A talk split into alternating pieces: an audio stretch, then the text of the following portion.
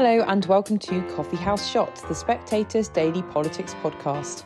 I'm Isabel Hardman and this is the Sunday Roundup. The Prime Minister was interviewed by Laura Kuenssberg this morning as the Conservative Party conference gets underway in Manchester. With polls currently predicting a dire election defeat for the Tories, Sunak was noticeably combative in his interview, insisting he would do what he believes is right for the country. When Kuenssberg accused him of shifting away from pledges made in 2019, Sunak acknowledged that people would be critical of him, but said he was prepared to change things. So much of the 2019 manifesto that you stood on has just disappeared. You know, you're wobbling on HS2, you've changed the net zero targets, the long term plan for social care is not happening. Your health secretary admitted to us a few weeks ago the 40 new hospitals aren't all going to be new hospitals, hospitals after all. You know, your allies are saying now people are going to see the real Rishi Sunak in this second phase. But is the real Rishi Sunak someone who's willing to chuck much of the 2019 manifesto well, over the again, side when you've been behind in the polls? You're saying things that are just not true. Saying we chuck net zero targets, but that's just not true. No, I said We're committed to our net zero targets. We haven't shifted them. They remain exactly the, the, same. They're legislated for. How we get there is always exactly. a matter of government policy. The targets are the same. It's wrong to suggest that the targets have been changed. They haven't. It's wrong to suggest that they've been watered down. They haven't. They're set in law. But the Our job is to of put, how you get there have shifted. But, so but, but there are lots. There are over a hundred different policies to help us get to net zero. Over, they weren't all in the 2019 manifesto. The government constantly has a programme of figuring out what the right way to get there is. I've charted a different way to get to the same destination. One, one that will save families five, ten, fifteen thousand pounds. I think is right. And, but you ask again, your, your fundamental question. But yeah, the fundamental, your fundamental question, question is, is look, I'm, I'm doing what I believe is right for the long term of our country. I'm prepared to change things. I'm going to do things differently. I'm going to do what I believe is right. I get that people will be critical of that.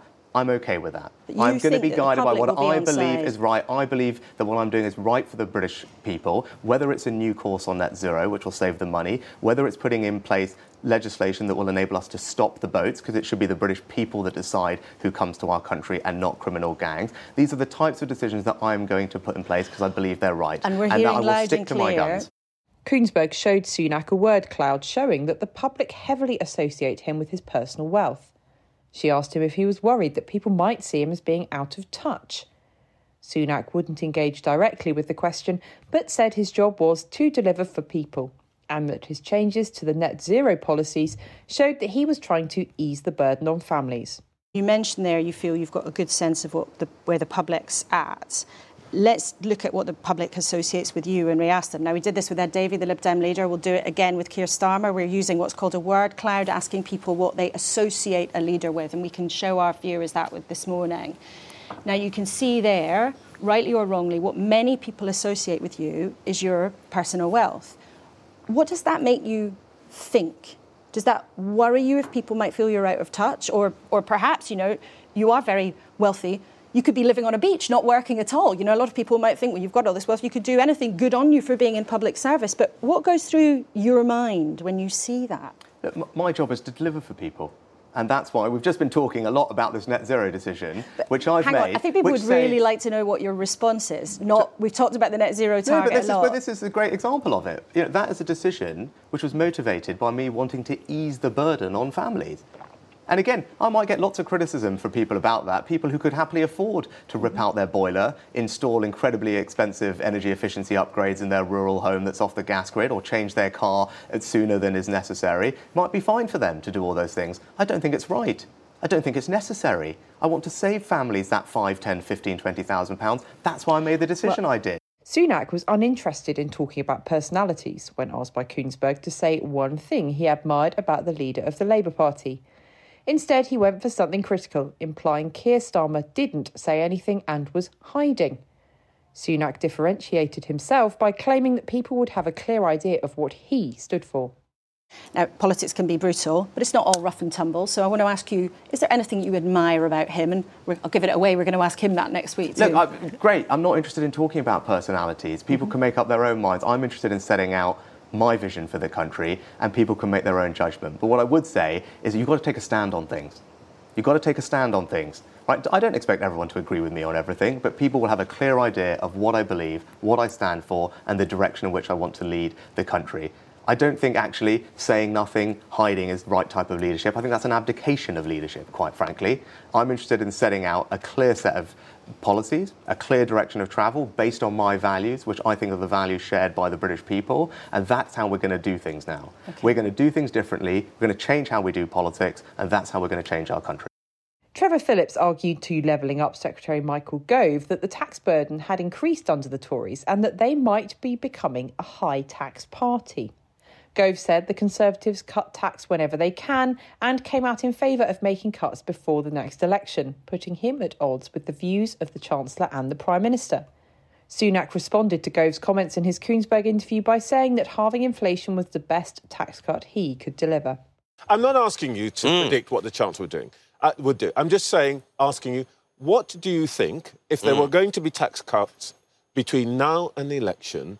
Where might they come from? Well, it's extraordinarily flattering of you to think that um, people assume that I am uh, uh, the source of wisdom on this. But uh, I think people are actually reassured that uh, the government is concentrating, firstly, on dealing with inflation, as I said right at the very beginning. If you bring inflation down, that's the, the, biggest tax cut, the biggest relief on people's cost of living that there is, then there is an opportunity to decide. The discussion about where the tax burden should fall, I think, is one that we need to take not now, but in a little bit's time. All right, well, let, let's just deal with timing. Yeah.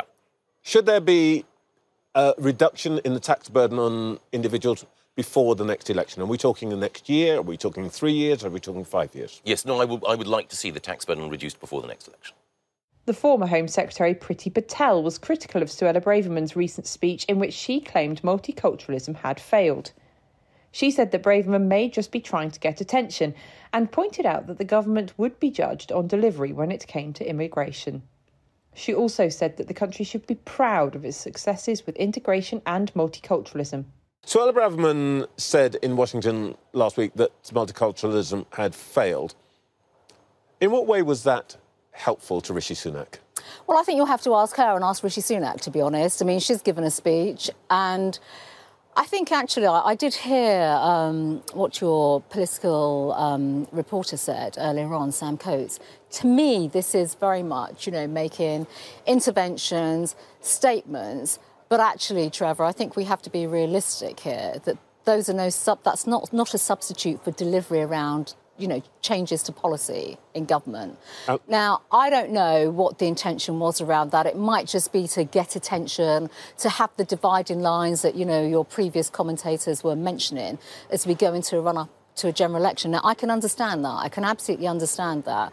But you and I are sitting here today, okay, we are the products of actual integration, multiculturalism, dynamic communities, people that love our country, want to contribute to our country, along with a hell of a lot of other people that have done exactly the same. And I think that's something we should be proud of in our country. I'm, I'm not going to put words in your mouth, but I, what I'm hearing is um, before you sound off on the theoretical and cultural issues, wouldn't it be a good idea if you stopped some boats and brought down the numbers of immigration? Would that be a completely unfair interpretation? Well, you you are trying to put words into my mouth, Trevor, and that's all well and good.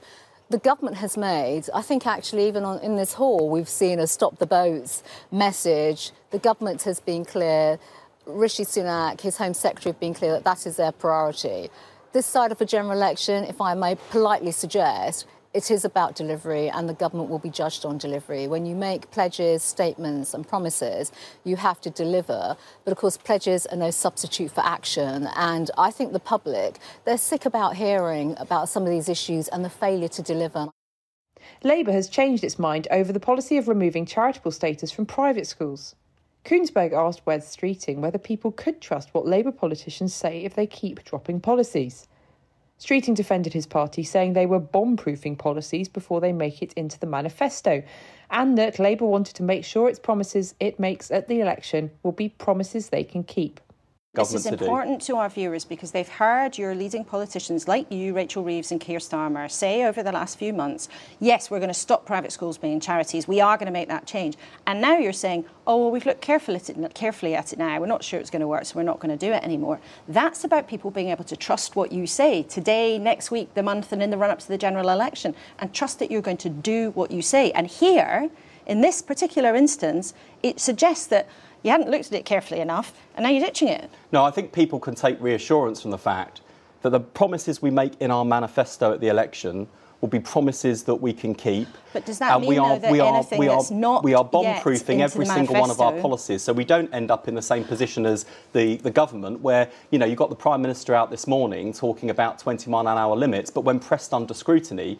couldn't explain a single difference this would make to anyone in any part of the country. But that's an interesting point, though, you say there. Is this now the phase that Labour is in? You are bomb proofing, to use your phrase, your plans before they get into the manifesto, because that suggests that other promises you've made before might also end up being chucked over the side. We've seen that already with the promises on student fees. We've seen that already with other things Keir Starmer has said in his leadership campaign a few years ago. Things have been chucked over the side, will not make it into the manifesto. So if you are in this process of bomb proofing, can you be kind of honest about it and say to people, yeah, more of these things might disappear, even if it's for the right reasons, because you want to be absolutely sure that your plans are workable if you win? Yeah, it's, it's no bad thing that we are working really hard to make sure that there is a high bar to get into Labour's manifesto. And that bar is is it credible?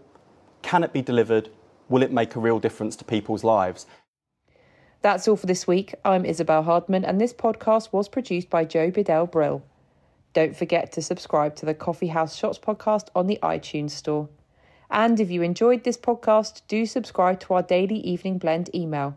It's a free roundup of all the political news each day, along with analysis and a diary on what to expect next. Just go to spectator.co.uk forward slash blend. Thanks for listening, and do join us again next week.